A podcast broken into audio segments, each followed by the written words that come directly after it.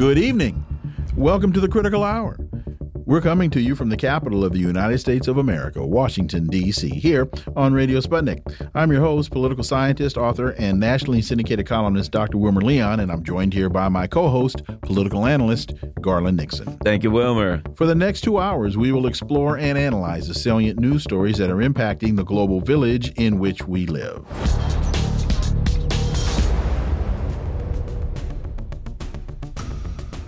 President Putin heads to Tehran for talks with Iranian and Turkish leaders. The trilateral talks will focus on Syria, but other key issues will also be addressed in the Iranian capital, the Kremlin has said. For insight into this, let's turn to our first guest. He's a Moscow-based international relations and security analyst, Mark Sleboda. As always, Mark, welcome back. Dr. Leon, Garland, thanks for having me. It's always an honor and a pleasure to be on the Critical Hour.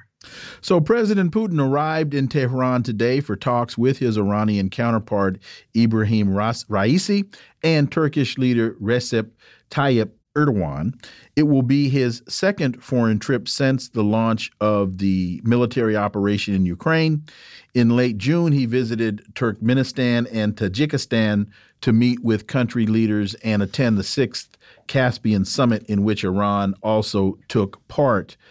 Mark, first of all, it sounds as though, or it appears as though, President Putin is fairly comfortable and confident amidst all of these rumors of assassination attempts and cancer threats and all these other kinds of things. He seems to be fairly comfortable in traveling and meeting with world leaders.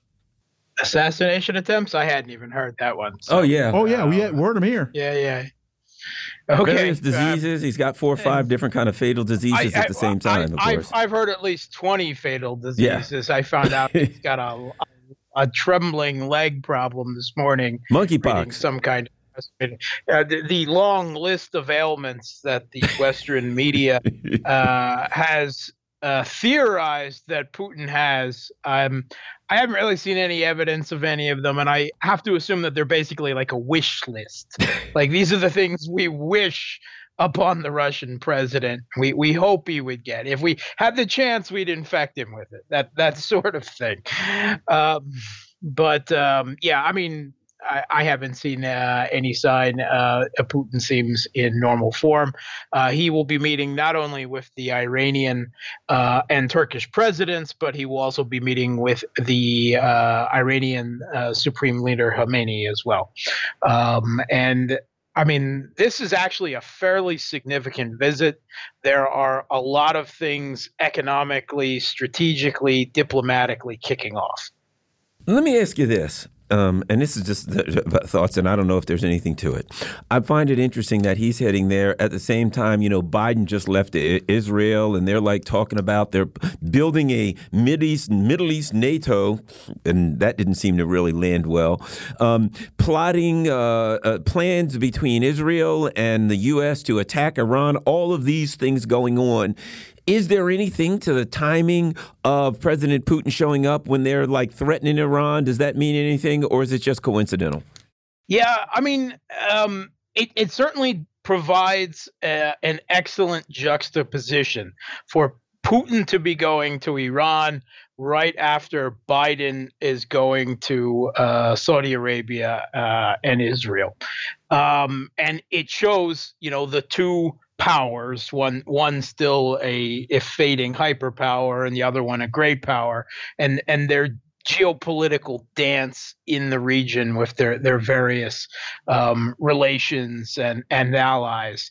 However, I think it can be sometimes a faulty prism to be looking at the rest of the world as if all of their relations revolve around what the U.S. is doing or what the U.S. president is doing.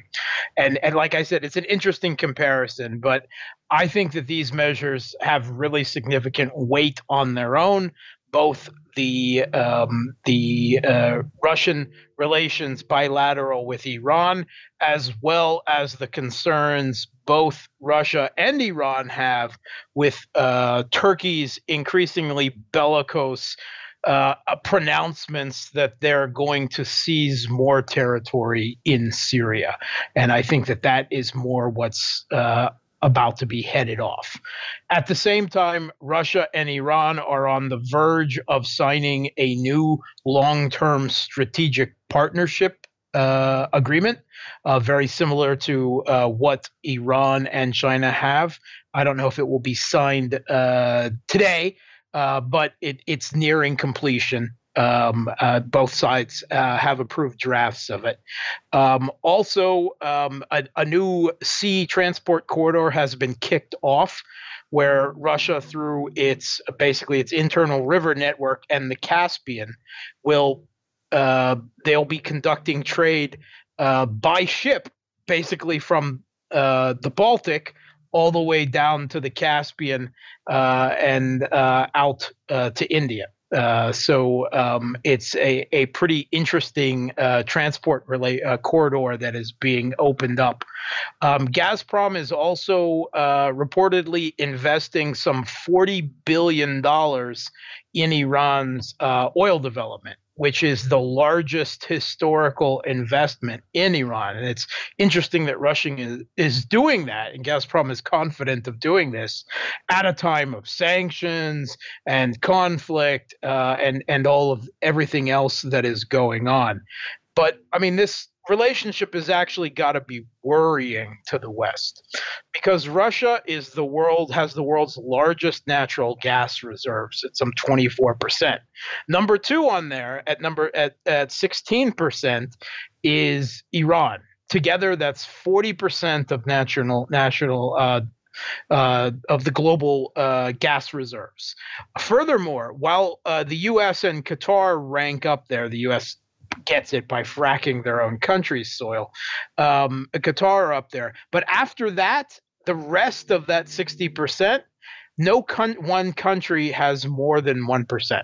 So it's like these four big players and everyone else. And with two of the big players forging such a close military, diplomatic, economic relationship, it shows how futile the EU's attempts are going to be to find an alternate gas source. Kremlin Press Secretary Dmitry Peskov says Iran is an important partner of Russia. Our relations are friendly, have a centuries-old history, and are developing very effectively in many areas. Both sides have plans to take bilateral cooperation to a new level, the level of strategic partnership. That sounds a lot like the statements that came out, and you've just said this, sounds a lot like the statements that came from President Xi Jinping and President Putin. And it's a very interesting timing, as the United States is now talking about backing an Israeli plan to attack Iran. I don't think that would be a very good idea. No, I also don't think it's going to happen either. If you see this triumvirate forming here, Russia's de facto military alliance, the leaders of both countries have said their relationship is stronger than alliance. China's relationship with Iran was solidified in a strategic partnership. Russia's relationship with Iran, you see basically the forming of an axis of resistance against the United States' pursuit of global hegemony with these three countries right here. And if there are any three countries in the world other than the U.S. that you can say have truly sovereign and independent relationships, it is these three, and that's what brings them together. In fact, in a piece in an Iranian newspaper, the Russian ambassador to Iran referred to it that the Russian people and the Iranian people, we are manning the same fortress. That is a very evocative language to be using.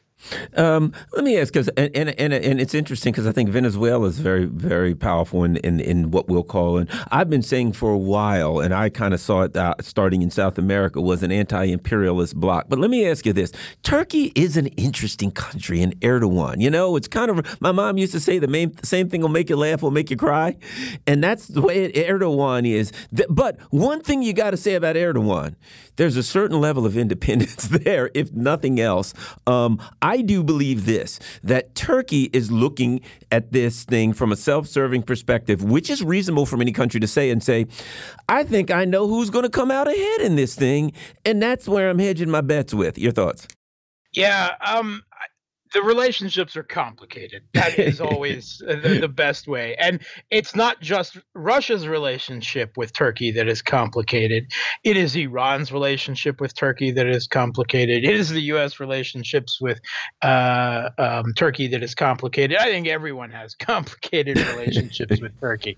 Erdogan, perhaps, I mean, the cunning beast that he is perhaps best at playing his cards of playing countries against each other because of Turkey's geopolitical importance to everyone. Although I wonder how long he can continue cashing checks on that ego and geopolitical value.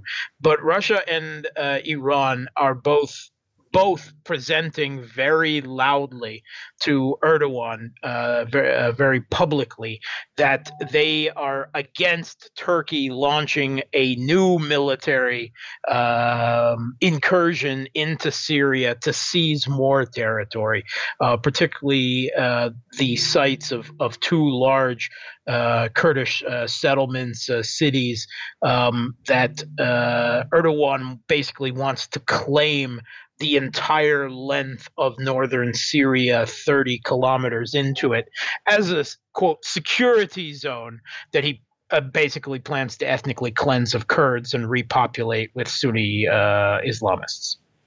The Financial Times and other outlets are reporting that this meeting could produce a breakthrough to end Russia's blockade of Ukraine's Black Sea ports.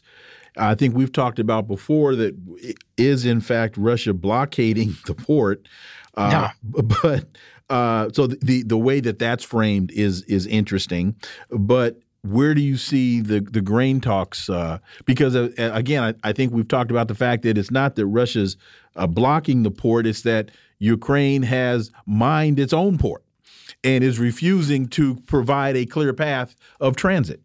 Yeah, I mean, once again, Russia does not have a blockade of Ukrainian grain exports. It is Ukraine that has mined their own ports, and they've mined a dozens of foreign ships into Odessa since the beginning of the conflict.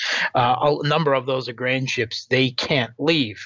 At the same time, video footage has come out of Kiev regime helicopters firing flares, a series of flares into the grain fields of Kherson in an attempt to start fires and as part of a scorched earth policy, right? Basically, the Kiev regime saying if we can't control the grain, then no one's going to get it. So, you know, this is all a little facetious. Certainly things are not going to be solved just between Putin and Erdogan, because it is also, of course, the EU. Ukraine, their U.S. and EU, clientors, and the UN is also principally involved here. So they may talk about it, but nothing crucial is going to come out of this. And once again, to me, the big issue is how is Odessa port going to be demined? Who is going to be doing that? Because Kiev doesn't have the naval capabilities to do it. So I don't think there's going to be any resolution there. That is similar. That one of the topics that Russia and Iran will certainly be talking about is the JCPOA, and they will be comparing notes on their positions. Russia has long been a supporter of Iran on the JCPOA position, but things aren't going to be solved just between them, because there's a lot of other parties involved.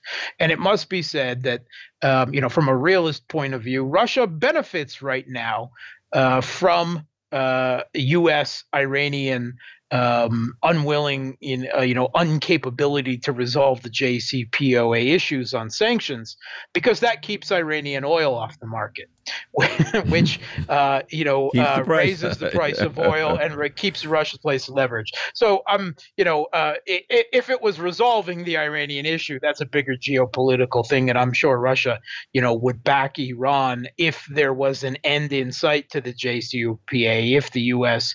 was willing to lift sanctions enough to at least begin a process. But that's not happening, and I don't think that Russia is going to go to great any efforts diplomatically to try to push the U.S. on it right now, because right now they're not even speaking diplomatically to the U.S. Anthony Blinken hasn't spoken with the Russian foreign minister since Russia's intervention began. So I don't think that's going to go anywhere either. Mark Sleboda, as always, thank you so much for your time. Greatly, greatly appreciate that analysis, and we look forward to having you back. Thanks for having me. Folks, you're listening to The Critical Hour on Radio Sputnik. I'm Wilmer Leon. I'm joined here by my co-host, Garland Nixon. There's more on the other side. Stay tuned.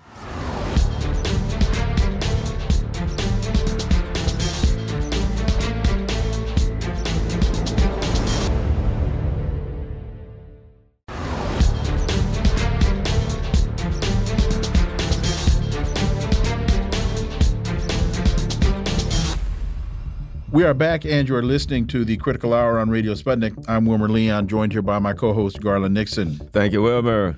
Russia orders troops to target Ukraine's Western-supplied weapons. They've ordered its forces to target the long-range missiles and artillery weapons that Western countries have recently supplied to Ukraine, a sign of how Kiev's additional firepower has begun to reshape the conflict. We are joined by an international geopolitical consultant, global speaker, author, veteran, and former international security analyst in Washington, D.C. He's the founder of Global Perspective Consulting, headquartered in Dallas, Texas. Dr. David Oualaalou, as always, David, welcome back. Pleasure to be with you, Wilmer. So it's reported that yesterday Defense Minister Sergei Shoigu told a group of Russian troops to make Ukraine's long-range weaponry a priority target to prevent shelling in parts of eastern Ukraine held by Russian forces. So talk about, what does this signal? We've been hearing a lot about Zelensky requesting more sophisticated weaponry, the United States and NATO supplying more sophisticated weaponry, but it seems to all be for naught. Dr. David Oualaalou. Well, actually, you're right, Wilmer, because that's sophisticated, and I put this in quote, that supposedly sophisticated weapons end up not being used to begin with. And this is why the Russians are targeting those weapons. That tells me something else, which has to do with their intelligence apparatus. That's how good they are, because if they are able to allocate or locate rather where those weapons are, and that's exactly what happened when the Russians destroyed the HIMARS, which is the high mobility artillery rocket system, which is considered sort of a sophisticated type, but they were able to do this. And by the way, who reported that? This is not about coming from, for example, TASS, the agency that is affiliated with Russia. It came from Newsweek here in the United States. So the report suggests that indeed the Russians are targeting those weapons that they've been sent. The second part to that, if I may quickly here, it has to do with, and I've been arguing this since the beginning, my big concern at that time was that the weapons that the West has promised to send to Ukraine might not end up in Ukraine in the first place. And this is what's taking place right now in one part of the Middle East. It has to do with northern part of Syria. There is one region that is called Babel Hour. And Babel Hour is known for the transfer of weapons. So it makes me wonder, the weapons that the West, we are sending to Ukraine, might end up being in Syria in the first place. Looking at this also, I think to myself, let's just say you said, Garland Nixon, you're going to box Mike Tyson. Okay, I'm going to get knocked out. But we're going to give you the finest gloves. I'm still getting knocked out. Oh, with shoes. How about some great shoes? And I'm getting knocked out because I'm fighting Mike Tyson. The idea that the reality of the difference between Russia's military power and Ukraine's military power, the idea that you could give them some magic weapons and this is the one that's going to make a difference, it to me is absurd. It seems to me it's more like a propaganda thing for the people at home to say we're giving them more weapons. Because if you know anything about the military, you have to know that Russia has pretty much total control of the skies, which means that this thing's pretty much been over for a while in real time military conflict on the ground. Your thoughts? Well, you hit the nail on the head, Garland. I mean, that's exactly what is taking place. But also, as I mentioned earlier, it gives me an idea for you listeners to even understand. This is also the military intelligence part of it. And Russians tends to be good when it comes down to spying and military and all the military apparatus as a whole. So that's why I'm not surprised when, well, for example, the weapons we donated to the Ukraine, especially by the port of, I believe, in the city of Odessa, they were targeted right there on the airfield. And I did see the footage for those missiles that were launched today. So this is not some kind of propaganda, whatever. I did see that, and I kind of, I don't speak till I know it's factual. And this is where the idea of saying, well, keep sending weapons, for what? The outcome has already been decided. And like you said, Garland, it's perfect analogy. You know, are you going to fight Mike Tyson? No. You're not going to win no matter what. It's just the way it is. Well, it's interesting because the story we opened with, Russia orders troops to target Ukraine's Western supplied weapons. It's a Reuters story, and they make this out to be as though Ukraine is making progress, and because that these weapons are enabling the Ukraine to make progress, and because Ukraine is making progress, now Russia has to strike these weapons depots because of this progress. Well, first of all, Russia's doing what you're supposed to do in a conflict, which is eliminate any level or ability of strength that your opposition has, and yeah, a couple missiles have been sent. Yeah, a couple Russian targets have been hit, but it's already game over. So, you know, Dr. Oualaalou. Well, you're right. I mean, will I trust the Ukrainian government's report?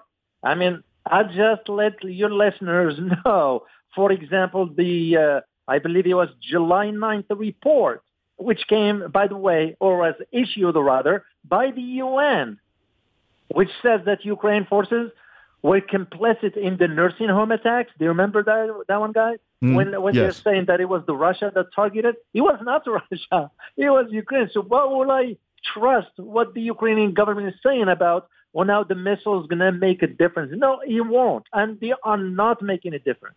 You know, as a matter of fact, Russia made it clear they are moving forward. And the outcome has already been decided.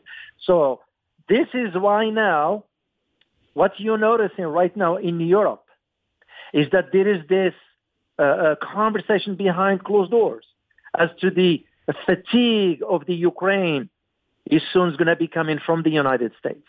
So you start to have now a conversation. Again, behind closed doors, Europeans as divided as it can be. I'm sure you heard about how, for example, the Italian economy is collapsing before our own eyes. Mm-hmm. The Germans, the Dutch, they all are realizing some Eastern European countries under the table, they are saying this is going the wrong direction and we don't want to be part of it. So despite what they're saying about the weapons, no, it's not making any difference on the theater. And I just want to reiterate this point. We've been talking about it, Garland, for about a week or so. Front page of the Washington Post, Ukraine is not there. Climate change is the lead story. No, January 6th committee hearings, Uvalde massacre. Results of the Wizards Summer League games, this woman kissing an emu. And that's big news. Yes, big news. And Steve Bannon. Yeah. Ukraine is not there. It's not there. Wow. Let me ask you this. So there's another story. Zelensky fires intel chief for failing to identify traitors. The U.S. says it will continue to pass Kiev intelligence, although we're hearing some other rumors that that bad things could have possibly almost happened to Zelensky. Rumors? We don't know anything for sure yet. But what are you hearing, Dr. Oualaalou? What are your thoughts about the intel? And then we hear the intel chief wasn't fired, that he was just temporarily suspended. There's some rumors floating around. There's suspicious stuff going on in Kyiv. Your thoughts? Well, to my knowledge is that the head of the SBU, which is the security service agency or the spy agency for Ukraine, was let go, was dismissed from his position. And this one has to do, as they say, the infiltration of a Russian agency. Well, Ukrainian agency is not going to be able to manage. I mean, if the U.S. with all its resources, that's one we have in the intelligence community, and we do find it very challenging to, Russians are good. I'm not saying they can, but they are good. They are good when it comes down to they understand how the intelligence of the spying game is played. So I'm not surprised at this because it's no different than what we had in Iraq. Well, in Iraq, I remember when I used to go, you know, the intelligence service of the Iraqi government was infiltrated by the Iranians so easy. So this is no different. You know, Russians will have that or do have that capability to do that. Will I go as far as even targeting Zelensky himself? Possibly not. To them, that there is much bigger geopolitical game than just targeting one individual. So, but this is the reason why they are saying, well, they were dismissed. Yes, they were dismissed because their service was infiltrated. What about this paragraph? While Kiev is concerned about Moscow's infiltration of its intelligence agency, the White House says that will not prevent the U.S. from passing intelligence to Ukraine. We are in daily contact with our Ukrainian partners. We invest not in personalities. We invest in institutions, according to Ned Price. Does that signal anything to you, or is that just more political banter from the State Department? Just bravado, because they are realizing it's a losing game, especially if you enter into the sphere of the intelligence apparatus. That's a different ball game altogether. They know that it's Russia's sphere of influence there. They understand the climate. When I say climate, I'm referring to all of its social, cultural, ethnic, and all that. They understand it far better than we do. And not only that, this will give you an idea about why, for example, William Burns had to go to Azerbaijan only 2 days after the head of the Iranian intelligence took a trip, and also after the Russian intelligence, the head of the Russian intelligence, the FSB, it's going to be there. That tells me right there. The statements, of course, to show that the U.S. is still in play when it comes down to the intelligence. But as to the actionable one on the ground, no, they couldn't do that. Otherwise, why would Ukraine, Zelensky will fire the head of the SBU, beside the other issue of Zelensky himself being targeted? We got about 2 minutes. Your thoughts on President Putin's trip to Iran? Oh, that's very, very crucial, very important. That has to do with two main issues. One of them has to do with the grain that the Turkey is going to play a role in allowing it through the Black Sea, except that Moscow is making it clear no conditions will be put by any other nation or nations for that matter. Second thing has to do with Iran itself, because Russia and Iran signed a deal for 5 years or 25 years, whatever that was, a major deal that tackles the energy sector. And all this comes on the heels of China and Russia putting the ground for the new pipeline by 2024. And 1 minute, Turkey, Erdogan renews threat to block Sweden and Finland from NATO membership. At the end of the day, do you think that Erdogan will relent, or do you think that, or acquiesce, or do you think that that he's going to hold his ground? I think he's going to hold firm, because Today, the Swedish court, their highest court, whatever, refused to extradite the individuals to Turkey. So, and that's why I said at the beginning, Turkey will be making a big mistake if they think that Sweden is going to extradite. They won't, because Sweden falls under the human rights for the EU, mm-hmm. and that's going to be an issue. So my belief is they're going to block the admission of Sweden and Finland, for that matter, into NATO. Dr. David Oualaalou, as always, thank you so much for your time. We appreciate that analysis. We look forward to having you back. My pleasure. Folks, you're listening to The Critical Hour on Radio Sputnik. I'm Wilmer Leon. I'm joined here by my co-host, Garland Nixon. There's more on the other side. Stay tuned.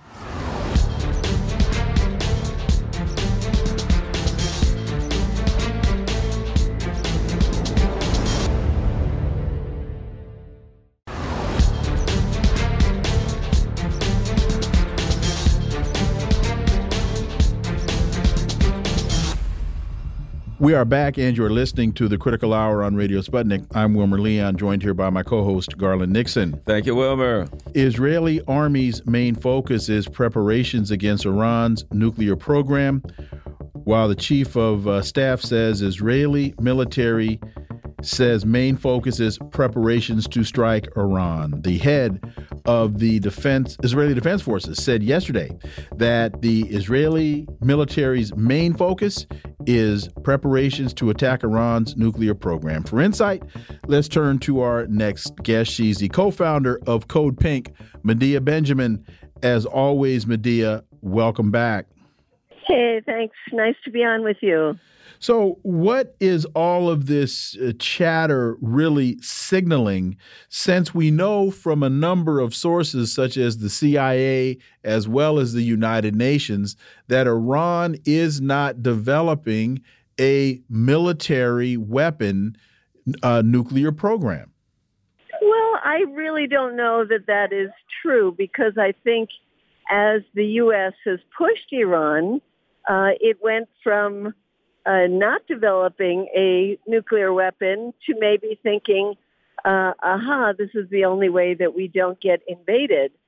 So they are coming closer and closer and say they now have the capability of a nuclear weapon. And I think as the U.S. continues to not sign a New Deal and be hostile in so many different ways in the region against Iran, I'm sure, in fact, I know there are people inside Iran who think, hey, we should get a nuclear weapon. You know, and here's the other part of it. Right now, the last thing we need in this world is a war in the Middle East. As if there aren't enough problems, the U.S. is very dangerously confronting China on their home turf, Taiwan, Russia, their home turf, Ukraine. They're on the borders of all of these powerful world powers, you know, and causing a whole lot of discontent. And here's the area where the oil and everything comes out. Should they start this thing and the oil infrastructure gets all blown to smithereens, you basically throw the entire world into a horrific depression of some type. This is extremely irresponsible and dangerous, Medea. Absolutely. I mean, look at the consequences of the war in Ukraine that people are feeling all over the world. Just imagine if it was in a part of the world where most of the oil is being shipped from. It would be disastrous on so many different levels. And I just don't know how Biden and the Biden administration have managed to put themselves, or put all of us, in this situation when it could have been so easily avoided, and now to be making these alliances with the despotic regimes in the Middle East to line up against Iran is so irresponsible and so dangerous that I don't know how we can put pressure on this administration after more than a year, to say, get us back into the darn deal. So who do you think he's listening to, and what do you think their primary objectives are? Certainly there are war hawks that he has put in his own administration, including Secretary of State Anthony Blinken.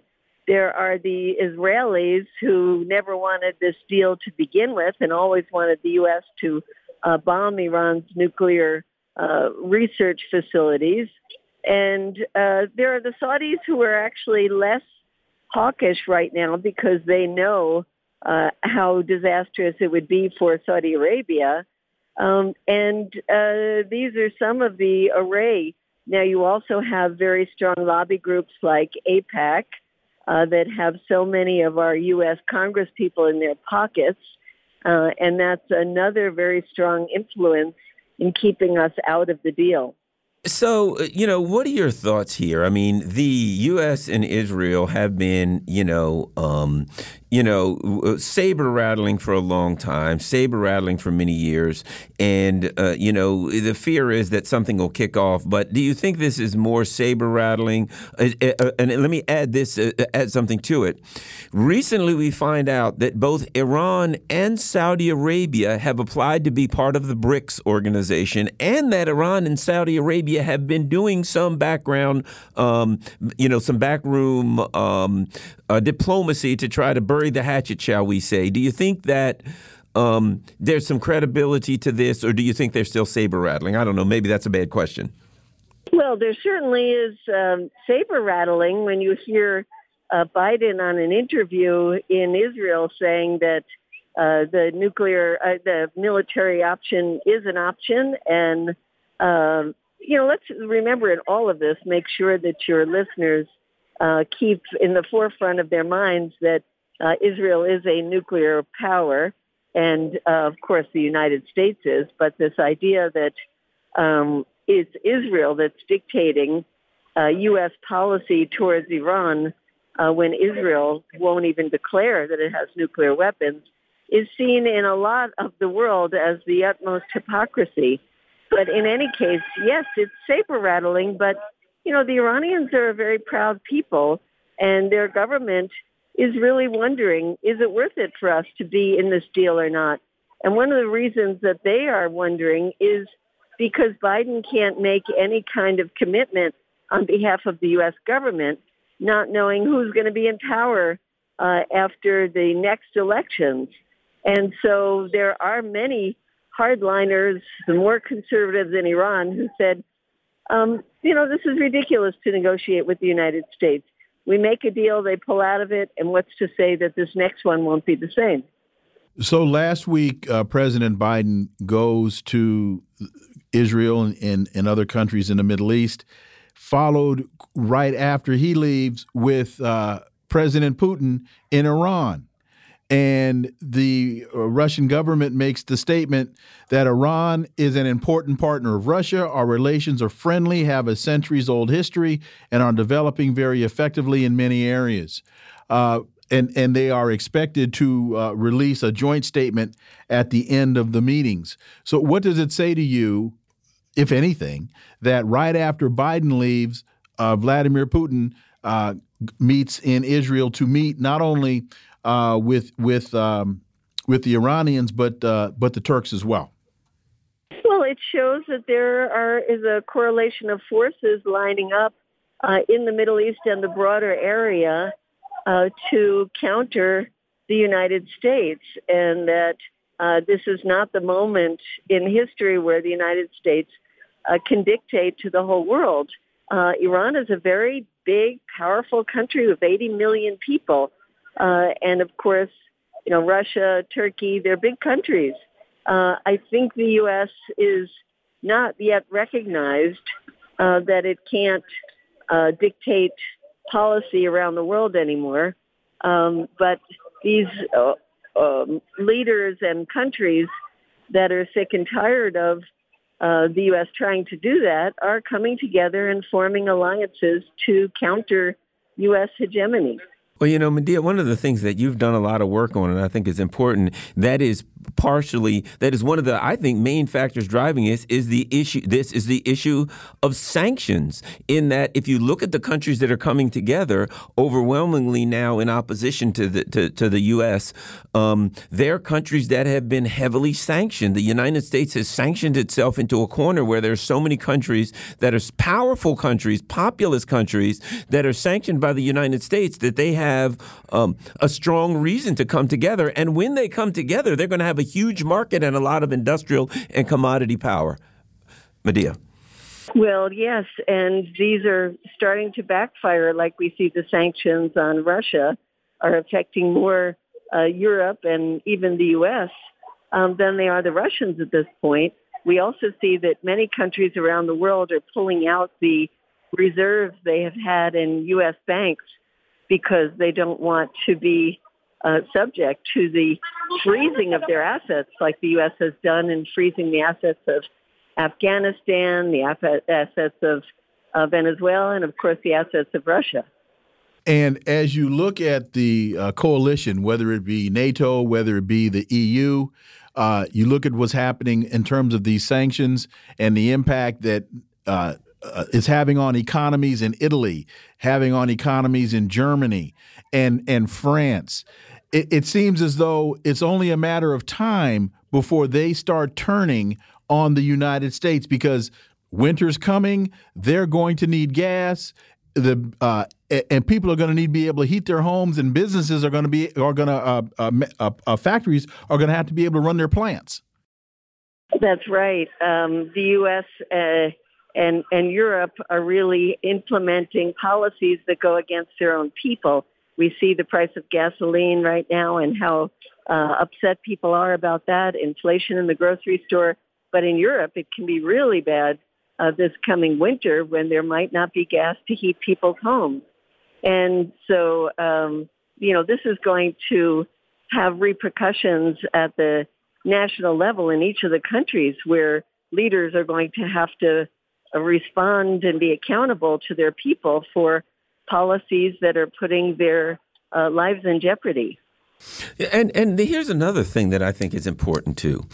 Everything that's going on here, I mean, the Biden came in talking about green this and that and a green agenda and addressing climate change and all that kinds of stuff. That's all gone. Now he's there begging for more oil. Any discussion of addressing climate change, any discussion of anything green, of trying to work towards renewable energy, all of that stuff is out the window, in my opinion, as a result of an aggressive militaristic foreign policy. Medea. Well, yes, it's also the result of very conservative Democrats in the Senate that won't even let very mild bills be passed. And now we see as a result of the increase of the shortage of gasoline and oil that there's a renewed emphasis on fossil fuels, including Germany, for example, going back to coal.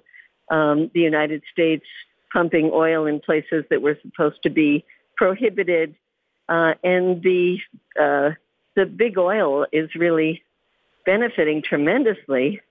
And of course, countries like Saudi Arabia that are such good allies of the United States now have more money than they know what to do with. While the green agenda, you would think, with Europe burning and fires breaking out all over the world because the level of the heat is just unbearable, that this would be the moment to say, okay, we're going to take that trillions of dollars that we as the world spend on the military and instead invest in saving our planet. But unfortunately, that's not happening. And there are reports that Biden is considering declaring a climate emergency. I don't know how much of that is just chatter. It seems as though, once again, he's butting heads with Joe Manchin. Don't know whether Joe Manchin is the stalking horse on this one, as they may very well try to give Joe Biden an out for not implementing or declaring an executive order. But there is some discussion that the White House is facing mounting pressure to take unilateral climate action. We have just about 30 seconds. Well, he should declare a climate emergency because there is objectively a climate emergency.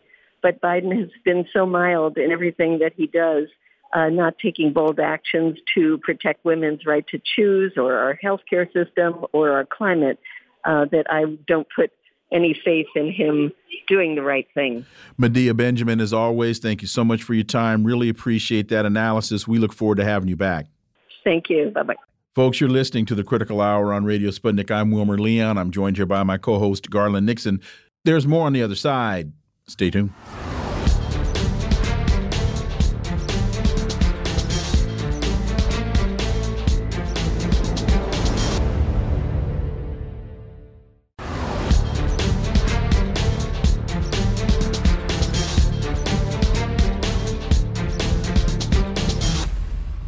We are back, and you're listening to The Critical Hour on Radio Sputnik. I'm Wilmer Leon, joined here by my co-host, Garland Nixon. Thank you, Wilmer. Consortium News has a piece entitled Palestinians Face Forced Expulsions as Biden Pledges Allegiance to Israel.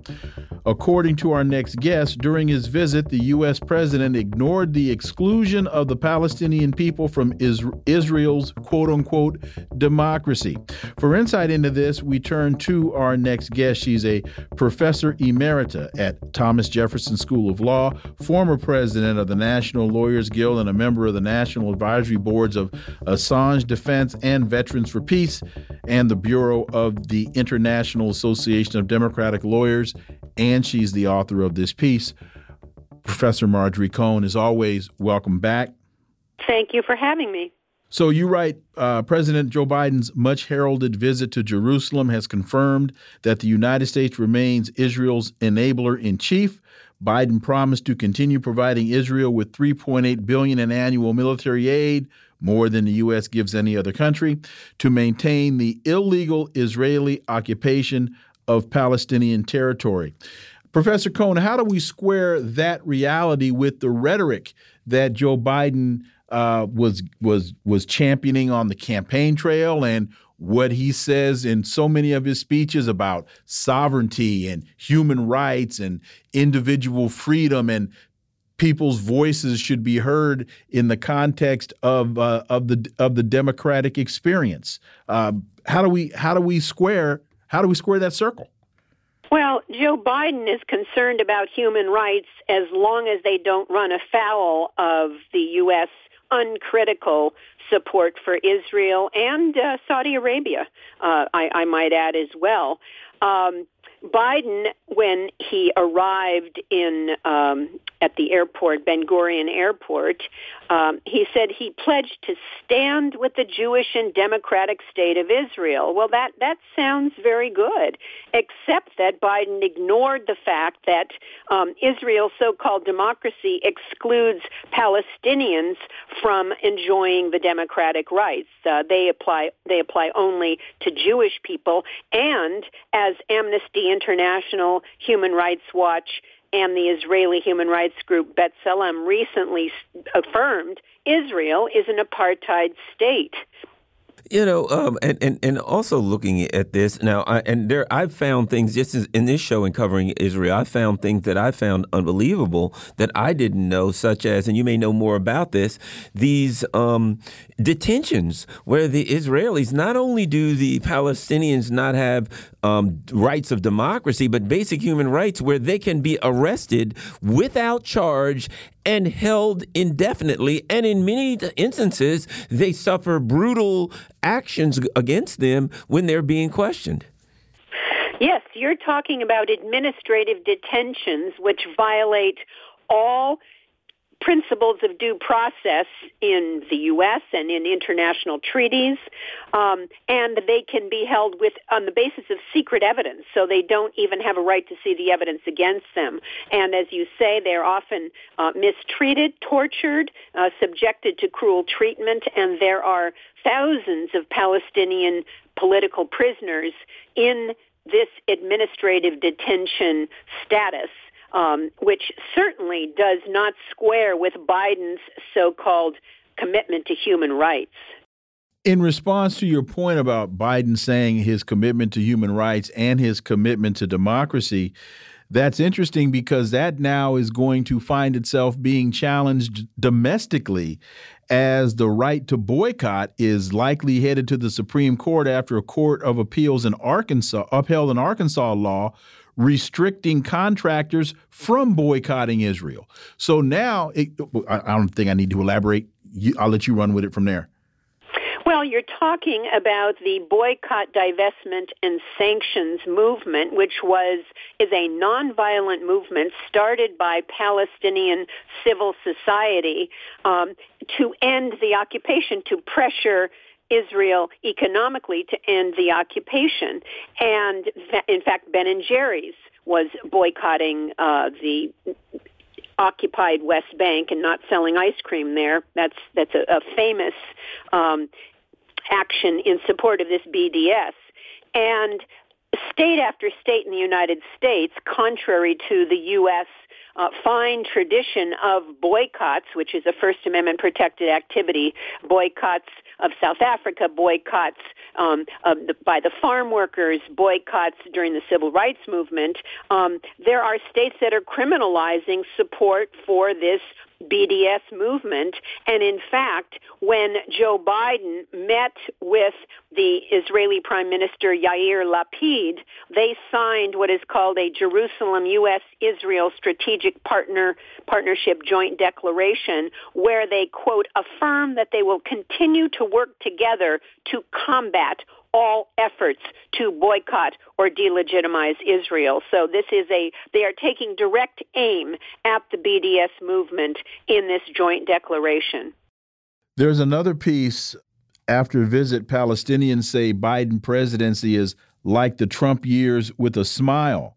And it's interesting that I think is a very apt or accurate assessment. And again, we can't square the campaign rhetoric with the Biden administration policy initiatives. This was in Common Dreams. Palestinians offered a dour assessment of U.S. President Biden's policy agenda and track record thus far in the wake of his brief visit to the Israeli-occupied territory last week, with one official describing the administration as like the Trump years with a smile. We're getting more Trumpian policy in the Biden administration than we got in the Trump administration. Well, that's interesting you mentioned that, and I do want to talk about Iran because, interestingly, Israel sees the BDS movement and Iran as the two existential threats that it faces, even though Iran has not attacked any other country in decades and is not developing a nuclear weapon. And in fact, during the Obama administration in 2015, there was the Joint Comprehensive Plan of Action, which is the shorthand is the Iran nuclear deal. And what happened during that deal is that Iran agreed to cut back its nuclear program. It doesn't have nuclear weapons, but any nuclear program. And in return, the U.S. would lift billions of dollars of punishing sanctions against Iran. And in fact, that nuclear deal was succeeding in preventing Iran from acquiring nuclear weapons. But in 2018, Donald Trump withdrew the U.S. from that agreement.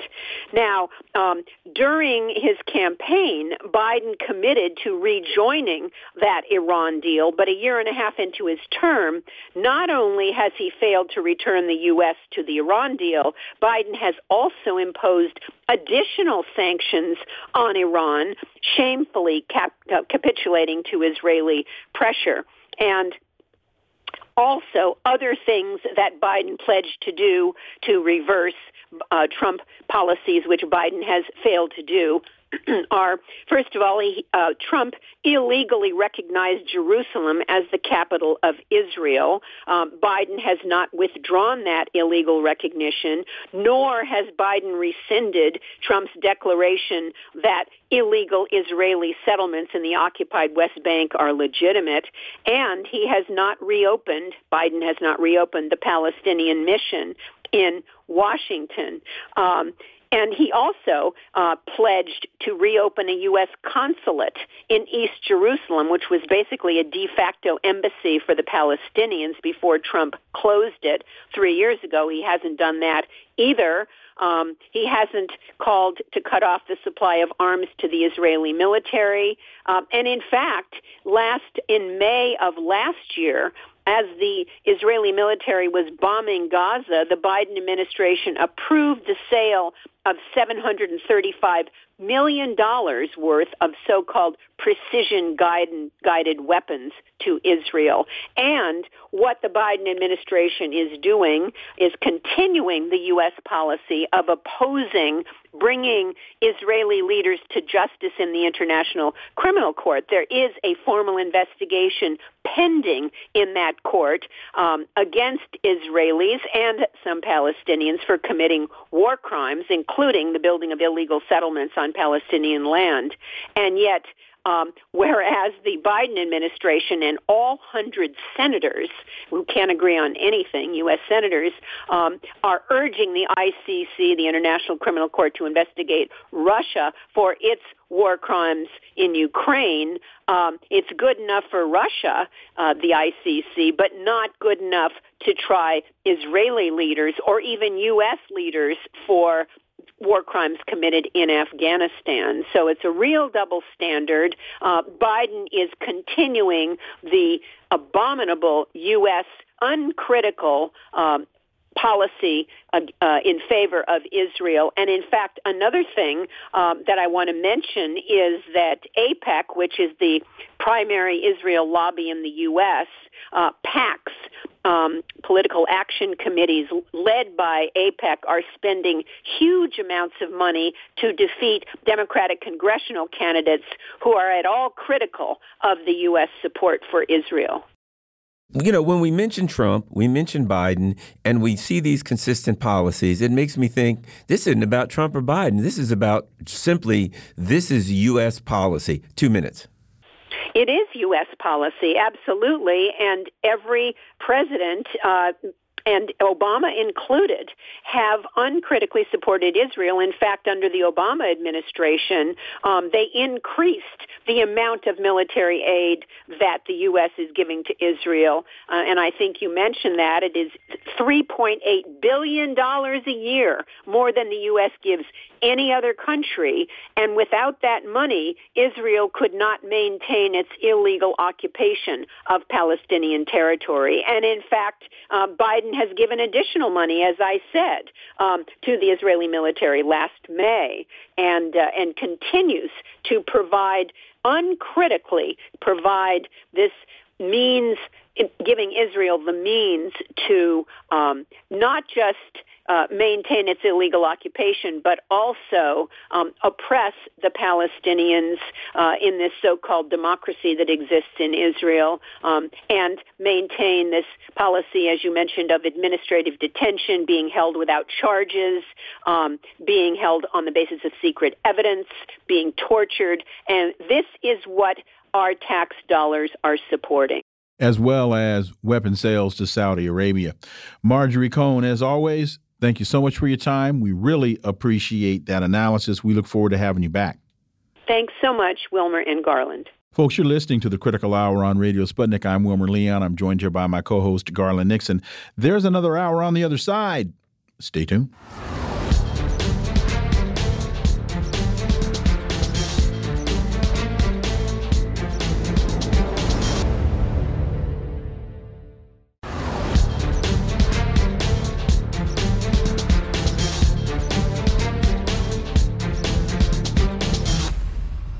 We are back, and you're listening to The Critical Hour on Radio Sputnik. I'm Wilmer Leon, joined here by my co-host, Garland Nixon. Thank you, Wilmer. Orinoco Tribune has a piece entitled, "Alba TCP Criticizes New U.S. Sanctions Against Nicaragua." Saturday, July 17th, the Bolivarian Alliance for the Peoples of Our America, People's Trade Treaty, ALBA TCP, rejected new unilateral coercive measures imposed by the United States against Nicaraguan officials. What are we to make of this? Well, for insight, let's turn to our next guest. He's a U.S. labor and human rights lawyer, writer, and activist. He's been a peace activist throughout his life. He's been deeply involved in the movement for peace and social justice in Colombia, Venezuela, Nicaragua, and other countries in the Global South. He's taught international human rights at the University of Pittsburgh School of Law since 2012. And he joins us from Nicaragua, Dan Kovalik. Dan, as always, welcome back. Thanks for having me. So first of all, let's start with you're on the ground. You're there celebrating a very significant anniversary in Nicaragua. What's going on? Yeah, so today is July 19th, and this is the 43rd anniversary of the Sandinista overthrow of the U.S.-backed dictator Anastasio Somoza. And this is really the biggest day of the year here in Nicaragua. And there have been actually celebrations for a few weeks now. But today's the big one. It will be in the Plaza of the Revolution. This is where the revolutionaries gathered when they triumphed on July 19th, 1979. And it's a very, very exciting and really sacred day here in Nicaragua. You know, one thing I wanted to ask you about, and that is, I know that Nicaragua paid a heavy price for their freedom, and I heard some numbers upwards of 20 or 30,000 people or something died in a country of like 6 million people, and they suffered, you know, the whole Contra thing. If you could give people a brief update on what the Nicaraguan people had to endure in order to get their independence. Yeah, and we actually talked about this yesterday with some journalists who were trying to make the point, and I agree with them, that really they've suffered more than even countries like Cuba and Venezuela. So in the final year before Somoza was overthrown, so in 1978 till July of 79, Somoza killed 50,000 people. At that time, out of a population of less than 3 million. And most were killed through aerial bombings. He bombed his own cities indiscriminately. And then when the Sandinistas came to power, as you know, the U.S. quickly organized the Contras, which was really a terrorist group that attacked Nicaragua for the next 10 years. And 30,000 Nicaraguans died in the Contra War. So you're looking at a total of 80,000 people, again, during that time in a country of less than 3 million people. Those numbers are staggering. In fact, I remember when I was an activist in the 80s, they said, well, even just in the Contra War alone, the proportion would exceed the proportion of Americans killed in every war from the Civil War up to that point. So looking at it now through the most current lens in terms of the political developments, in terms of elections and what has happened recently, I would think that that adds an additional level of validity to this July 19th celebration.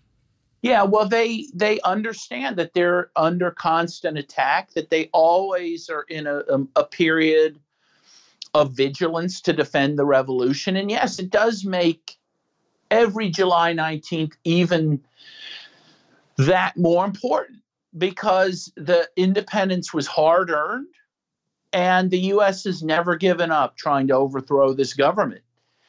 And as you say, they've just imposed new sanctions. I think this is at least the third, maybe fourth round of sanctions on Nicaragua since 2018. And these are aimed at the economy. They're aimed at preventing Nicaragua from getting international financing, which even the World Bank and IMF recognize they've effectively used to decrease poverty here. And that's, you know, the U.S. is going after that financing. So they know that they're under, attack every day. And, to be able to celebrate on a day like this, is they don't take it for granted. Let's put it that way. It's not like July 4th in the U.S., which might as well be called Firecracker Day, right? Right. It doesn't have any particular political import to anyone. But, you know, the independence here, it really does matter to people. You know, one of the things that we've been discussing recently is President Putin's trip to Iran today, and to me, there's a lot of discussion about anti-imperialist blocs forming that's including I'll put it like this: South America, Latin America, Central America are a very important part of that. I'm hearing that Nicaragua is considering signing some kind of a trade agreement with Iran. How has Nicaragua's associations with countries outside of the region, powerful countries such as Iran, such as China, Russia, et cetera, and I'm saying Nicaragua, I understand, is signing a free trade agreement with possibly China. How is their association with other anti-imperialist countries around the world affected their ability to cope with U.S. sanctions? Well, it's been absolutely critical. And it needs to be pointed out that while the U.S. will now say, oh, we have to sanction Nicaragua because they're cozying up to China and Russia and Iran, the only reason Nicaragua's done that is because of the sanctions, right? I mean,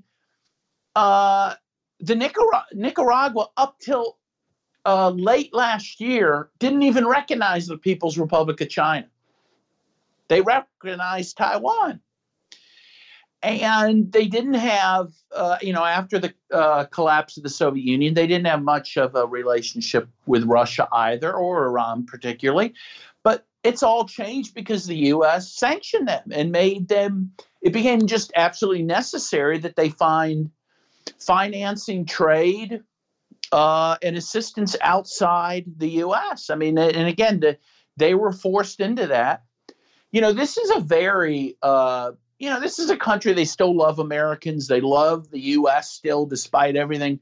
You know, this is not a big soccer country. They love baseball here, you know.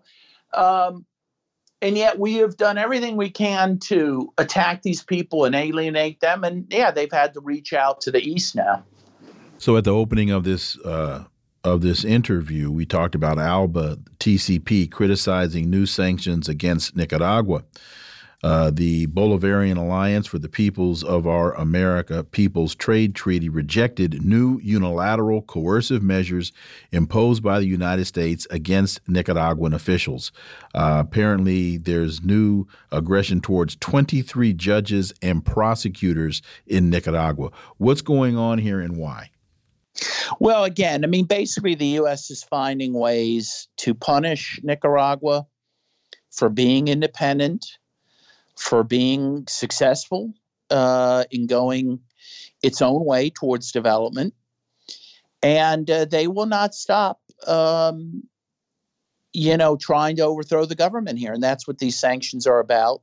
You know, these sanctions, they always claim to be aimed towards individuals, okay? But that's not really how they work.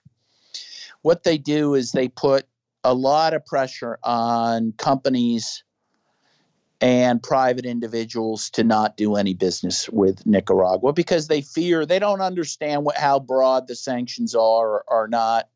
And everyone knows this, by the way. I mean, this is talked about all the time, how even, all these sanctions technically allow for, certain humanitarian aid, but people don't even want to give that because they're just afraid of being fined or thrown in jail, and so they overcomply. So overcompliance is a very well-known problem with these sanctions, and it's an intentional problem. That is to say, the U.S., for political purposes, can't officially sanction humanitarian aid, but they darn well know that when they impose these types of sanctions, people are going to overcomply and not send that humanitarian aid. And so, the whole point, to put a finer point on it, is to make the people here suffer and hope that they either overthrow the government or, if not, at least they're suffering and therefore they're being punished for their insolence.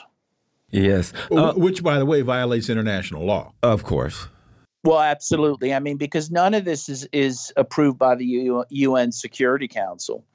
And the UN's been very clear that these types of sanctions are unlawful, that it's only the Security Council that can approve these types of sanctions. You know, if you search Daniel Ortega online on Google, one of the things you'll find is these constant references to him oppressing his political opposition, arresting political opposition. My understanding of this is that they passed a law similar to our FARA law that requires NGOs to expose where they're getting foreign money, that these opposition organizations are getting foreign money from the CIA, so they can't come out and say it, and they end up getting shut down. Am I wrong?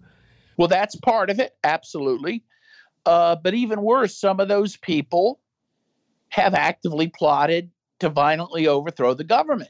And so in 2018, between April and July of 2018, there was a mass violent insurrection in Nicaragua that the U.S. supported. 200 people were killed, and the goal was to overthrow the government. And what happened was initially the government and Daniel Ortega gave a broad amnesty to people who participated in it, but on the condition that they stop doing it, that they stop committing violent acts of treason, which in any country would be prosecuted either by jail or, frankly, by a firing squad. But they don't have the death penalty here. But some of the people never stopped. They continued to plot with the U.S. to overthrow the government. And those people have been arrested. And people here, by and large, are very happy they were arrested. They're tired of people plotting against their duly elected government. And by the way, Ortega now has close to 80% approval, according to the MNR Consulting poll that was done here. 80%. And again, it's only increased because he has finally gone after people that are trying to stop the progress here and who are, they're treasonous. No country would put up with the things that this government, frankly, has put up with for too long. And finally, they said that's enough. 81% approval. I mean, 80%. He's 1% behind Vladimir Putin. Boy, isn't it amazing how these evil dictators, the people sure like them. And 50% ahead of Joe Biden. Yeah. And I can tell you how the enthusiasm I've seen in this country in these last couple of days for this anniversary celebration. I've never seen it before. And I've been coming here since 1987. People are feeling an incredible relief. In part because they wanted these coup plotters put in jail and to stop causing trouble. And so people are feeling honestly free and unmolested at this point.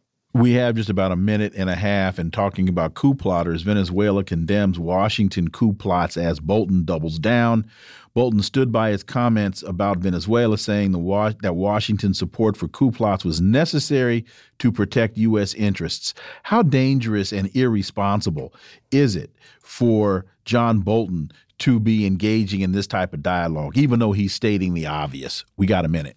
Yeah, I mean, I suppose it's dangerous that he's saying it. I mean, obviously, you shouldn't be calling for the overthrow of foreign governments. But honestly, it's a bit refreshing that he's telling the truth. I mean, again, when they had the coup attempt here in 2018, everyone said, oh, Daniel Ortega's paranoid. There's no coup. And, and then you have people like John Bolton admitting that they're engaged in coups against countries. He named Venezuela, but we know also against Nicaragua. So, honestly, I welcome the truth. The problem isn't that he said it. The problem is that he tried to do it, and that the U.S. is continuing to try to overthrow governments throughout the world. Dan Kovalik, as always, thank you so much for your time. We really appreciate that analysis.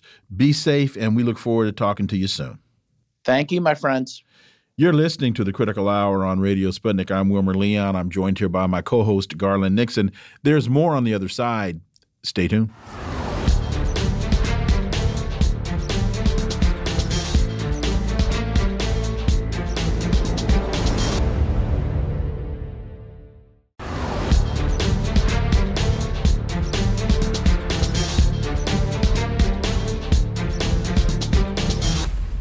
We are back, and you're listening to The Critical Hour on Radio Sputnik. I'm Wilmer Leon, joined here by my co-host, Garland Nixon. Thank you, Wilmer. Chris Hedges has a piece in Consortium News war with Iran, the United States, Saudi Arabia, and Israel, responsible for military fiascos, hundreds of thousands of deaths, and innumerable war crimes in the Middle East, are now plotting to attack Iran. For insight into this, we turn to our next guest. He's an author and journalist working for peace and social justice. He writes extensively about U.S. foreign policy in the Middle East with a focus on Palestine. His latest book is entitled Settler Colonialism in Palestine and Kashmir. Robert Fantina, as always, Robert, welcome back.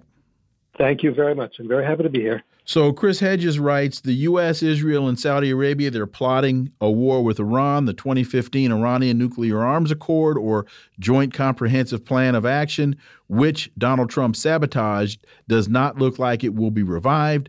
U.S. Central Command, or CENTCOM, is reviewing options to attack if Tehran looks poised to obtain a nuclear weapon, and Israel, which opposes U.S.-Iran nuclear negotiations, carries out military strikes. Robert, your thought about all of this, and the thing that strikes me about this position is that if Tehran looks poised to obtain a nuclear weapon, that's not going to happen.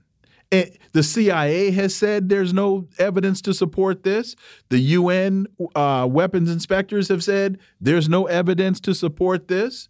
The Ayatollah Khomeini has issued the fatwa saying we're not going to allow this because it violates the tenets of Islam. And with Iran as a theocracy, that carries a lot of weight. As I've said on the show a number of times, they might as well say, well, if Tehran decides they're going to use zombies on the battlefield, it's not going to happen. Mm-hmm. Go ahead. It's not going to happen. But that isn't what's of concern to the United States and Israel. What's of concern to them is that Iran is a powerful nation, and that is not allowed. Iran and Israel do not have good relations. They did under the Shah of Iran, the brutal puppet government of Iran, but when that was overthrown in the 70s, the government of Iran severed ties with Israel and recognized Palestine. This is not pleasing to the United States and Israel. Israel wants to be the only nuclear-armed nation in the Middle East, and that's what the United States wants for it, too.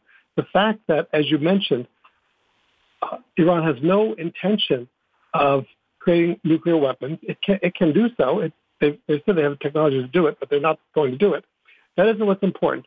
What's important is that to the United States and Israel is that Iran is not bowing down to them, is not joining the so-called Abraham Accords and reaching out a hand diplomatically to Israel. So it must be destroyed. And this is the excuse that those two warmongering nations are using to plot against Iran. Well, you know, to me, I'm 100% with you, and here's what I think. If you look at China, right, the rise of China, the U.S. has said, Xinjiang, you've got slave labor. The U.N. Representative went there and said, no sign of it. And they said, the U.N. representative doesn't know what she's talking about. She's a China puppet, right? There was a tennis player, Ping Shuai, I think her name was. Oh, she's being abused by the Chinese. She came out and said no. And then it's Iran. It's one allegation after the other. Now there's Russia. Novichok. Why? They're rubbing Novichok on everybody's doorknob, killing us all, right? It is just allegation after allegation, but it's exactly what you said. What you find consistent is this. These countries are rising powers, and all someone needs to do is read from 2001, the Wolfowitz Doctrine, and they will understand that the U.S. is simply trying to stop any rising power in the world, and they will tell any lie that needs to be to the American people to justify these types of illegal international aggressions. Your thoughts, Robert? We remember when Colin Powell went before the United Nations and said that Iraq has weapons of mass destruction and is going to destroy the United States. And President George Bush at the time told the American people what they were all in danger. And so they invaded Iraq in a so-called preemptive strike. Iraq had no such weapons, had no weapons of mass destruction. It was in no way threatening the United States. But, of course, Iraq did have oil, and that's what the United States wants. That's wanted then, is what the United States wants now, among other things. So people forget that the U.S. government continually tells these lies, starts these illegal, immoral wars that kill from hundreds of thousands to millions of people, innocent men, women, and children. And yet the U.S. government does it again and again, and the people of the U.S. keep accepting it and supporting it. And this, what they don't realize with Iran is that this would not be an easy, quick victory as Iraq was. Iran is not Iraq. It is a powerful nation. It has powerful allies. It would be a catastrophe for the Middle East and the rest of the world if Israel or the U.S. were to invade Iran. And to that point, here's what Chris Hedges writes. A war with Iran would be a catastrophe of unimaginable proportions. It would spread swiftly throughout the region. The Shiites across the Middle East would see an attack on Iran as a religious war against Shiism. The 2 million Shiites in Saudi Arabia, concentrated in the oil-rich eastern province, would join the fight against the U.S. and Israel. Iran would use its Chinese-supplied anti-ship missiles, rocket and bomb-equipped speedboats, submarines, mines, drones, coastal artillery. Iranian oil, which makes up 13% of the world's energy supply, would be taken off the market. Those are just some examples of the catastrophe that would beset the world if the United States and Israel were to engage in a strike against Iran. Yes.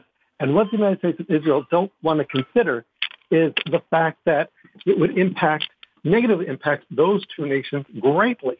The price of oil certainly would skyrocket, and there would be disruptions in shipping of all kinds of goods and supplies. Not to mention the amount of death that this would cause in Iran, Israel. U.S. soldiers would die in Saudi Arabia as Shiites rise up against this war and against their own government, which would certainly happen because the Saudi government would probably sit it out, but people wouldn't want that. It would be just catastrophic in so many different ways, as Chris Hedges points out in his article. This is not something that Israel and the United States can afford to do. Yeah, and looking at this right now, if you look at the Biden team, remember he said he's bringing back diplomacy. He's returning normalcy to America. Oh, we're going to be so much better off, but now that Trump is gone. And we see them now on the precipice of war with Russia, providing all kinds of weapons and all of this stuff against Russia, with Ukraine, and fighting to stop any hope of a diplomatic resolution. You see them sailing ships and sending missiles and senators every other day to Taiwan, right on the edge of a war with Taiwan. You see them now plotting against Iran. This Biden administration flock of neocons may be the most dangerous administration, not just that the U.S. has ever seen, that the world has ever seen, because they are flirting with confrontation with nuclear powers. Yes. And the danger that the world faces now, due to the Biden administration and his decisions, is really unparalleled. As you said, antagonizing nuclear armed nations, China and Russia, not looking at diplomatic solutions, even the potential war with Iran. I see U.S. media saying how the other signatories to the JCPOA are looking to bring Iran back into compliance with the agreement. Why aren't they looking to bring the United States back into compliance with the agreement? It's the United States that violated it.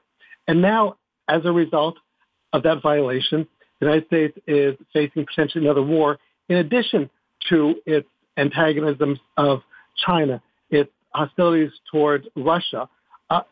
It's around the world, the United States flexing its muscle, not recognize that muscle isn't nearly as strong as it used to be, and that its opponents are not nearly as weak as they used to be.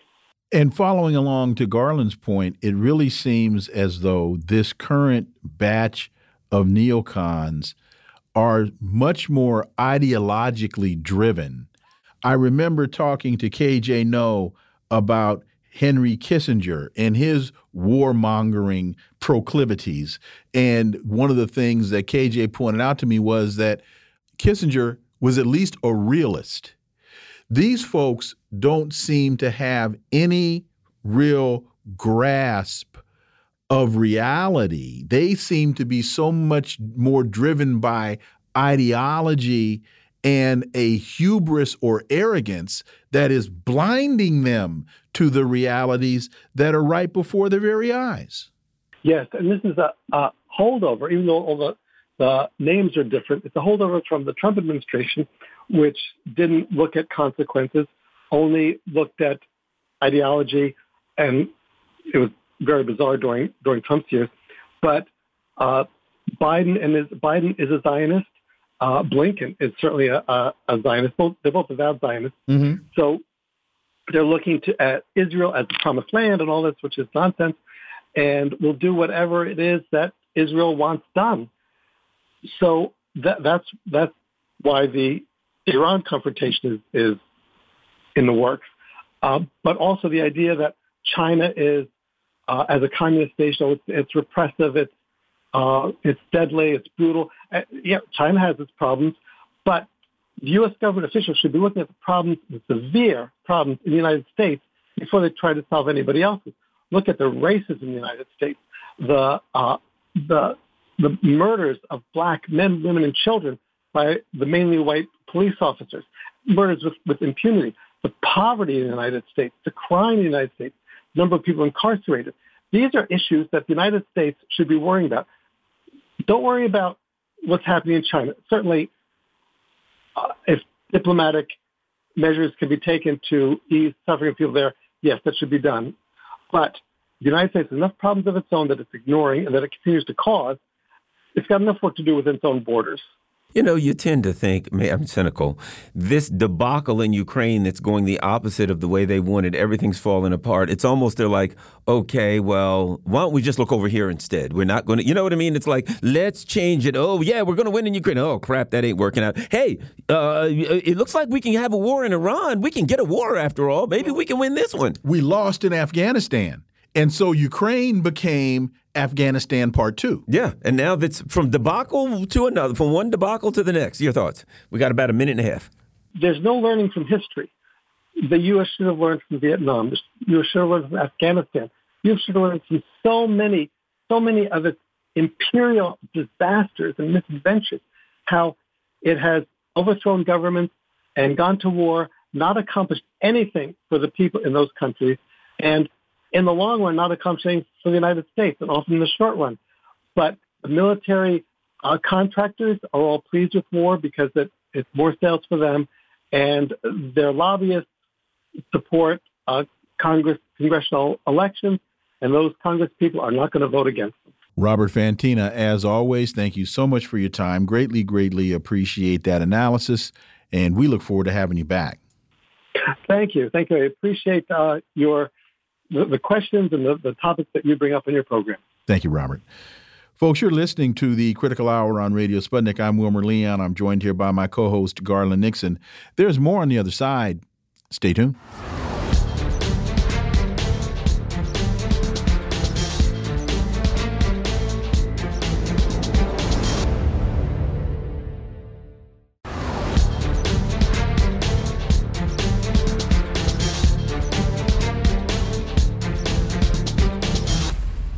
We are back, and you're listening to the Critical Hour on Radio Sputnik. I'm Wilmer Leon, joined here by my co-host, Garland Nixon. Thank you, Wilmer.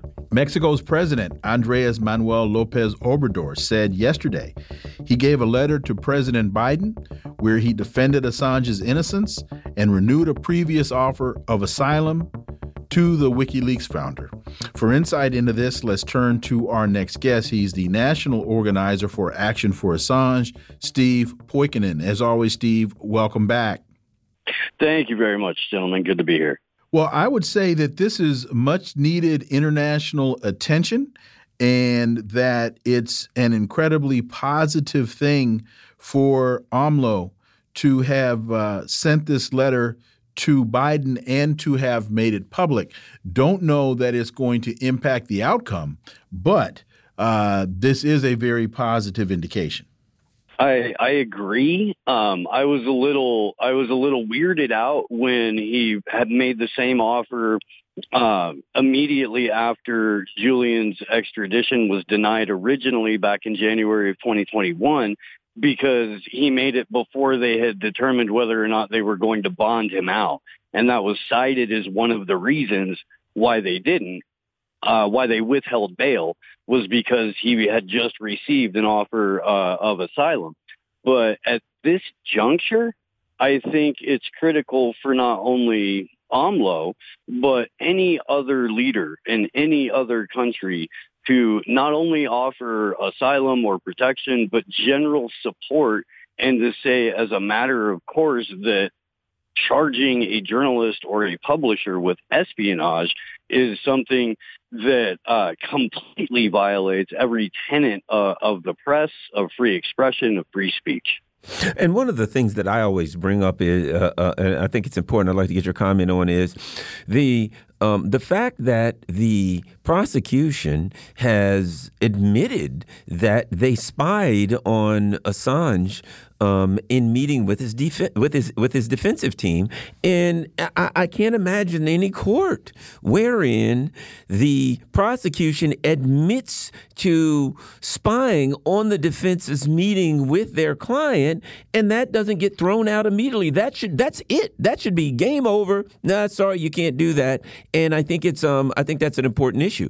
And the country that you're going to extradite him to, that has said, oh, we also thought about trying to assassinate him, that doesn't help any either. But trust us, we'll look out for him when he gets here. We're not going to subject him to any type of extrajudicial that was the old penalties. Me. That's what they said. That was the old me. We're not living that life anymore. Your thoughts, Steve? Well, if you need any kind of example of the continuity of government, the all-enduring unelected bureaucracy that determines how policy works, you just look at Julian Assange. You would think that as just a general thumb in the eye to all of the Trump, to all of the Trump people, and to distance themselves from Donald Trump, the Biden administration would be jumping at the opportunity to go, look, okay, maybe we headed into it on the word of the Justice Department. We weren't really listening to Donald Trump, but Mike Pompeo is being hauled in front of a Spanish court right now for plotting the assassination of a journalist or trying to kidnap him while they were bugging the room where he had political asylum as a target of a hostile government. We're going to pump the brakes on this because we're not that administration. But no, the Biden administration and Anthony Blinken come out and they say nice things about the free press and nice things about trying to defend freedom of speech while they're openly trying to extradite and throw in a hole for 175 years the one journalist that's never had to redact anything. AMLO says, I left a letter to the president about Assange explaining that he did not commit any serious crime, he did not cause anyone's death, did not violate any human rights, and that he exercised his freedom, and that arresting him would mean a permanent affront to freedom of expression. He also said that Assange is the best journalist of our time. That's incredible. Again, that's incredibly powerful, and I'm almost at a loss of what to say in terms of how irresponsible and how negligent domestic media is in relation to this. And what would be nice is if AMLO could generate more support from other Southern Global South heads of state. Well, this is something that I think can happen because just a month or so ago at the Tijuana border, there was the counter to Joe Biden's Summit for the Americas, and that a border demonstration there, Julian Assange was made part of the central focus of that protest. So there are people who are very, very, very much in support of WikiLeaks, of Julian Assange, of scientific journalism, of the idea that there should be transparency for the powerful while the powerless have privacy. These are things that, you know, most of these nation states are agreeing upon without even having to be prompted to do. It's the follow through that we need to get. So maybe going and telling Joe Biden to his face, you should tear down the Statue of Liberty if you don't halt the extradition of Julian Assange, will be enough to get these other leaders to step forward. They've got the wind at their sails, and they've got both Russia and China at their back too. Both nations have also said, "What are you doing with Julian Assange? Why is this a thing, and how dare you criticize any other country for what they do to their journalists as long as you're holding this man?" Kelly Tranter has an interesting article that's in Consortium News, Inside Australia's Assange Game Plan. Kelly Tranter reports on the Labor government's secret planning to act on the WikiLeaks founders case without offending the U.S., keeping in mind, for those who don't know, in 1975, the United States overthrew the government of Australia and replaced the prime minister, in case anybody wasn't sure. They enlisted the help of the, if I'm not mistaken, I think MI6 and the Queen of England. At any rate, your thoughts on Australia? You know, it's kind of difficult reading this. And it was weird looking through the Freedom of Information request that Declassified Australia was able to get, or it provides a lot of the bulk of the text for this article. I highly recommend everybody go and take a look at it, because it will give you kind of the idea of the truly, like, flaccidity that Australia has in this. They disclose that because the U.S. and the U.K. have a binding extradition treaty, Australia can't be a party. Australia itself can't step in and interrupt. They can't put a halt to it that way.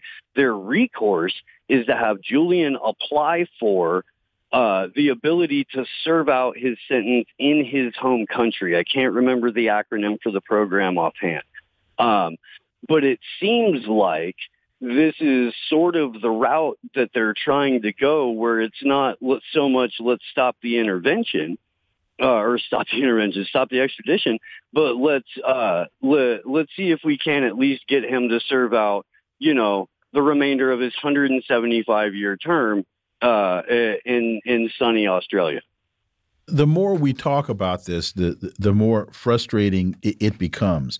So where does he stand now? I know that Vanessa Barrester has signed the extradition warrant, or so is he? Does he still have another appeal left, or? Are they warming up the plane on the tarmac? Where does he stand right now? To the best of my knowledge, the appeal's been filed. Home Secretary Priti Patel. Does she even still have a job? Is she even still there? I honestly don't know. The whole entire British cabinet resigned. And it was Patel. I said Barrister. It was Patel is the name that I was trying to come up with in terms of the extradition warrant. Oh. Yeah. The Home Secretary. But I mean, I'm genuinely being serious. I don't know if he resigned in the whole Boris Johnson thing or not. But that's, the appeal was filed, I believe, before the entire UK cabinet quit. So I honestly don't know, because I can't tell you with any certainty whether or not there's a sitting Home Secretary, whether or not there's anybody in the UK government that can process an extradition, because their cabinet seems to be in a bit of a time. I mean, I'm sure they've got functionaries to push paper, but appeal submitted, waiting on a final determination from that. Yeah, but I kind of feel like, because this is lawfare anyway, that if Biden's team just calls over to the UK and says, look, we don't care who's in charge. Somebody signed a document and put them on a boat. That the UK, and let's face it, the European leaders, I mean, anytime you will tank your own economy just by somebody giving you the order, I don't think that there needs to be anything technical and professional done to make it happen if Biden gives the order. Your thoughts? No, you're right. And we don't even know ultimately whose signature needs to be on the final approval paperwork. So it could just be a random functionary that is filing and processing, and that's how the death of journalism goes. What I think is critical is that the wonderful people who have been putting a ton of pressure on the UK Parliament at home, over there in London, continue to do so. But that if there are any people who are involved in the Assange movement in the US at the Assange Defense level,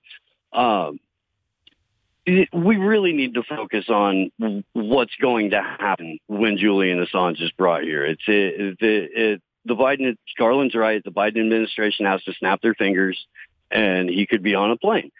So, in light of that, we need to focus on what we can do in terms of jury nullification, in terms of actually putting pressure, not just on the occasional representative who has a bright spark and the opportunity to say something for a fundraiser once about Julian Assange, but pressure like they're doing at Merrick Garland's house every week, like people have been in Piccadilly Circus in London. It's going to happen here, so we need to start acting like it.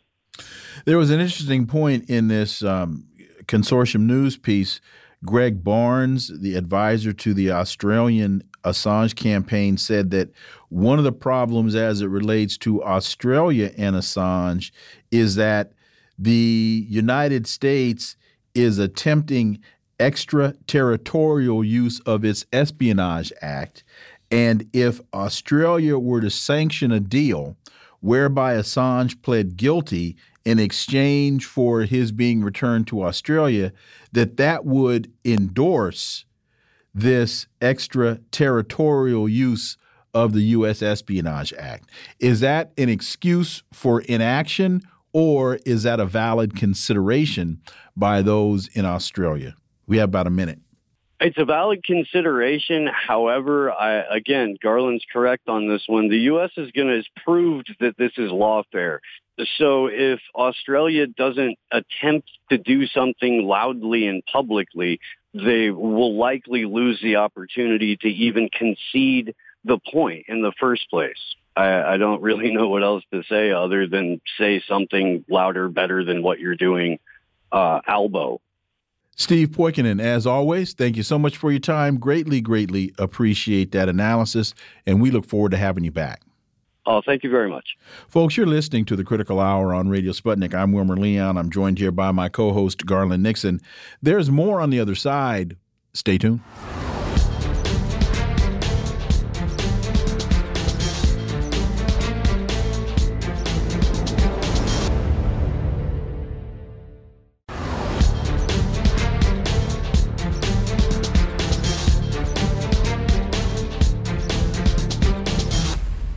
We are back, and you're listening to The Critical Hour on Radio Sputnik. I'm Wilmer Leon, joined here by my co-host, Garland Nixon. Thank you, Wilmer. Patrick Lawrence has a piece in Consortium News, The Imaginary War. It began when the Biden regime and the press misrepresented Russian aims in Ukraine. All else has flowed from it. For insight into this, we turn to our next guest. He's a political cartoonist and syndicated columnist, Ted Rall. As always, Ted, welcome back. Thanks for having me. So Patrick Lawrence writes, what were the policy cliques, the intelligence community and the press that serves both going to do when the kind of war in Ukraine they talked incessantly about turned out to be imaginary, a Marvel Comics of a conflict with little grounded in reality? Your thoughts, Ted Rall? Well, I've written over 20 books, and a lot of them have been reviewed by book critics. And often the book critic ends up giving me a negative review because I didn't write the book that they wanted me to write, as opposed to the book that I was trying to write. In the war in Ukraine, Russia had war aims. They were very clearly stated by President Putin. And the West kind of ignored and pretended like they didn't exist and set up sort of a fake metric of things that Russia was supposedly trying to achieve. And then when they failed to achieve these things that, you know, Russia never said or indicated it or implied it was trying to achieve, said that somehow Russia was losing the war and was failing. You know, I mean, that's it's ridiculous. And, you know, obviously now it's pretty clear that Russia has, for those who, you know, bothered to pay attention to, you know, Russia's aims, it's pretty clear that Russia has pretty much achieved them.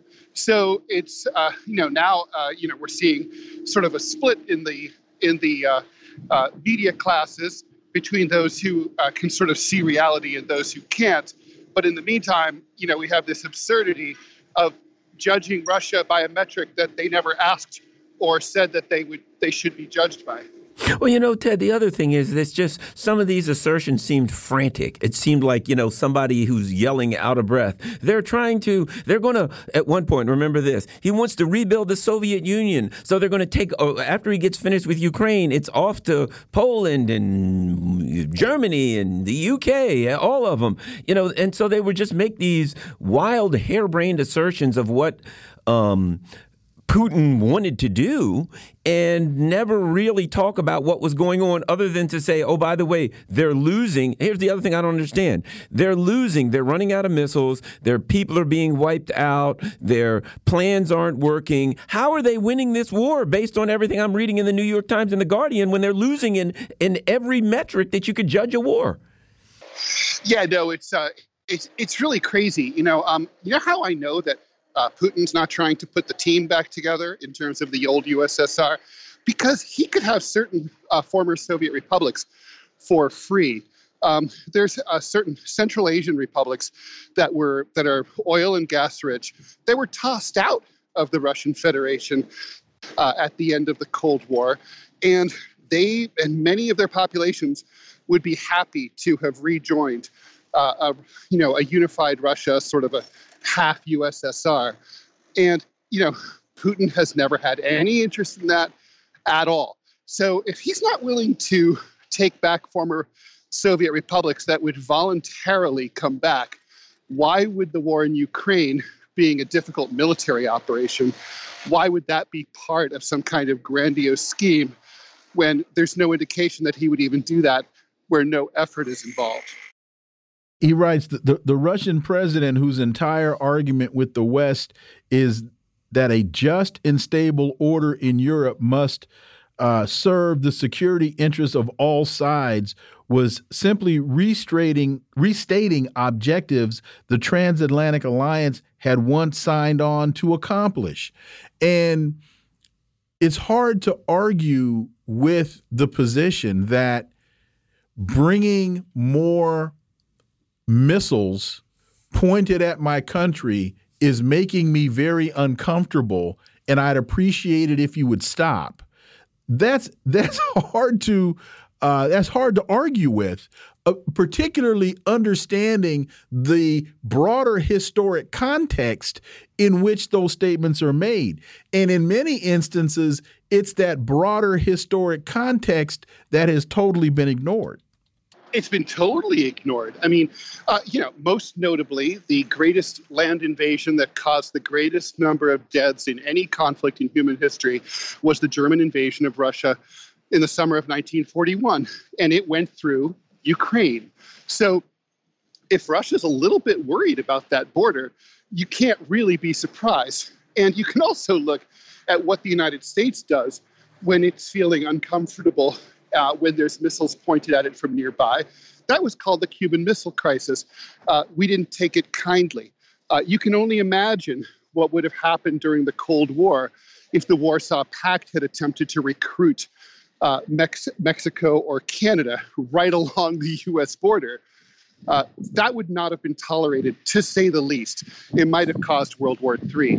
So, you know, for the inability or unwillingness of American media commentators to point out that Russia's not doing anything that the United States would not do, and then some, is just, you know, I mean, it's transparent and it's ridiculous. And the other thing that you look at here is that ultimately, for all the media hype that we get, we're eventually, and you know, the results had to show themselves. I can say, talk all I want forever, the Russians are losing, blah, blah, blah, but at some point, reality asserts itself. As Paul Jay often said, reality asserts itself. And one of the areas— Or you got to look at the scoreboard. How about that? And one of the areas, it's the other article that we gave you, one of the principal areas, because this is a war, a proxy war that's kinetic, but there's also an economic war of attrition. And things are not looking good for Europe in this economic war of attrition. And that's where reality's really asserting itself. Recently, Josep Borrell came out and said, hold tight on this, because on these sanctions, because sooner or later, it's going to work for Russia. Well, it ain't working for Europe, and it's sooner. Ted. Well, you know, the record of sanctions in general, in terms of changing the behavior of foreign countries, is a dismal one, to say the least. You know, definition of insanity, doing the same thing and expecting different results. Look at how well we did at overthrowing the government of Cuba that way over the last 40 plus years. But Russia also saw this coming. They insulated their economy a long time ago. And so, yeah, I mean, the only surprise here is just how quickly these sanctions are turning around and really affecting Western Europe and Europe and, you know, the West in general and the U.S. much more quickly than you would have anticipated. I mean, just think how bad it is now. It's summer here in the northern hemisphere. You know, soon it's going to be winter. Energy consumption is going to shoot way up. You know, it's expected to be a cold winter. It's going to be rough for especially Eastern Europe. I think they're, you know, President Putin is playing the long game, as non-Americans generally do. And, you know, he knows who's going to blink first, and it's got to be the West. And in this piece, Dave DeCamp in antiwar.com, Europe facing major economic crisis from sanctions campaign against Russia. He says, first of all, the U.S.-led sanctions campaign has done nothing to stop the war in Ukraine or hurt Putin. He goes on to say, Germany and other European nations are preparing to ration gas for the coming winter. Russia is making more profit from oil sales than before the war. And the euro has reached a 20-year low against the dollar. Inflation is at a record high of 8.6%, and economists are predicting a recession if the EU is cut off from Russian gas. These aren't opinions. These are numbers. This is the data. This is the reality. And so no matter how Avril Haines or Joe Biden or Tony Blinken tries to spin this, there are certain realities that have to be addressed. Well, maybe they don't have to be addressed, as we're seeing in corporate media. Generally, they're like, la, la, la, la, la, we can't see this, we can't hear this, we're ignoring it. You know, parenthetically, in terms of the execution of American-led sanctions, I always wondered how they think that they would ever work, considering that they don't ever say, okay, we will impose these sanctions, but if you do this or that or the other, we will stop them. I mean, you know, for example, with the Ukraine conflict, the West has never said to Russia, we would get rid of these sanctions if you were to withdraw from Ukraine. They just slap on the sanctions, and then they sit there, and there's no sort of negotiating or setting of demands or anything. I mean, it's not only a thing that's not working, it's not a thing that could work. In fact, Joseph Borrell said, I think it was Friday, that even when the war ends, the sanctions aren't going. Schultz. Was it Olaf Schultz that said that? Okay. Olaf Schultz said on Friday that even when the war ends, the sanctions aren't going to be lifted, which prompted the question, A, what's the point of the sanctions? And then B, if that's the reality that they're stating, what's Russia's motivation for stopping the war? Yeah, Russia's not stupid. They know that they don't have any incentive to pay any attention to the sanctions at all. First of all, the sanctions aren't hitting them nearly as hard as people in the media would like you to believe. And anyway, and even if they were, there's no indication or evidence that the U.S. would ever stop them. So, under any circumstance. So, even if Russia were to go home. So it's completely ridiculous. It's very American. When you're a hammer, everything looks like a nail. That is American foreign policy in a nutshell. There's no negotiating, and they don't get how they don't put themselves into the mindset of the people they're trying to deal with, negotiate with, pressure, or whatever. Yeah, because the term is strategic empathy. Your adversary, you need to understand what they're thinking. You need to know what their motivations are. Whereas what we do here is we create some motivations and then we say, yeah, that's what they want. But it's just some self-serving crap. 30 seconds, about 1 minute. Well, that's exactly right. I mean, it's very basic that if you have an adversary or an enemy and you don't respect your enemy, and that doesn't mean you have to like them, but it means that you have to understand that they have power, they come from a mindset, and you need to study it. You got to understand your enemy better than you understand yourself. If you do, you might have a shot, but we don't stand a chance. Thank you, Ted Rall. And as we get out, when you look at the sanctions on Venezuela, the United States goes to Maduro with hat in hand begging for oil, but the United States doesn't lead with we're relieving these sanctions. Same thing with Iran. They did the JCPOA. Not all of the sanctions were lifted. So Vladimir Putin has an awful lot of history to reflect upon in order to understand what the United States strategy is. Ted Rall, as always, thank you so much for your time. Greatly, greatly appreciate that analysis. We look forward to having you back.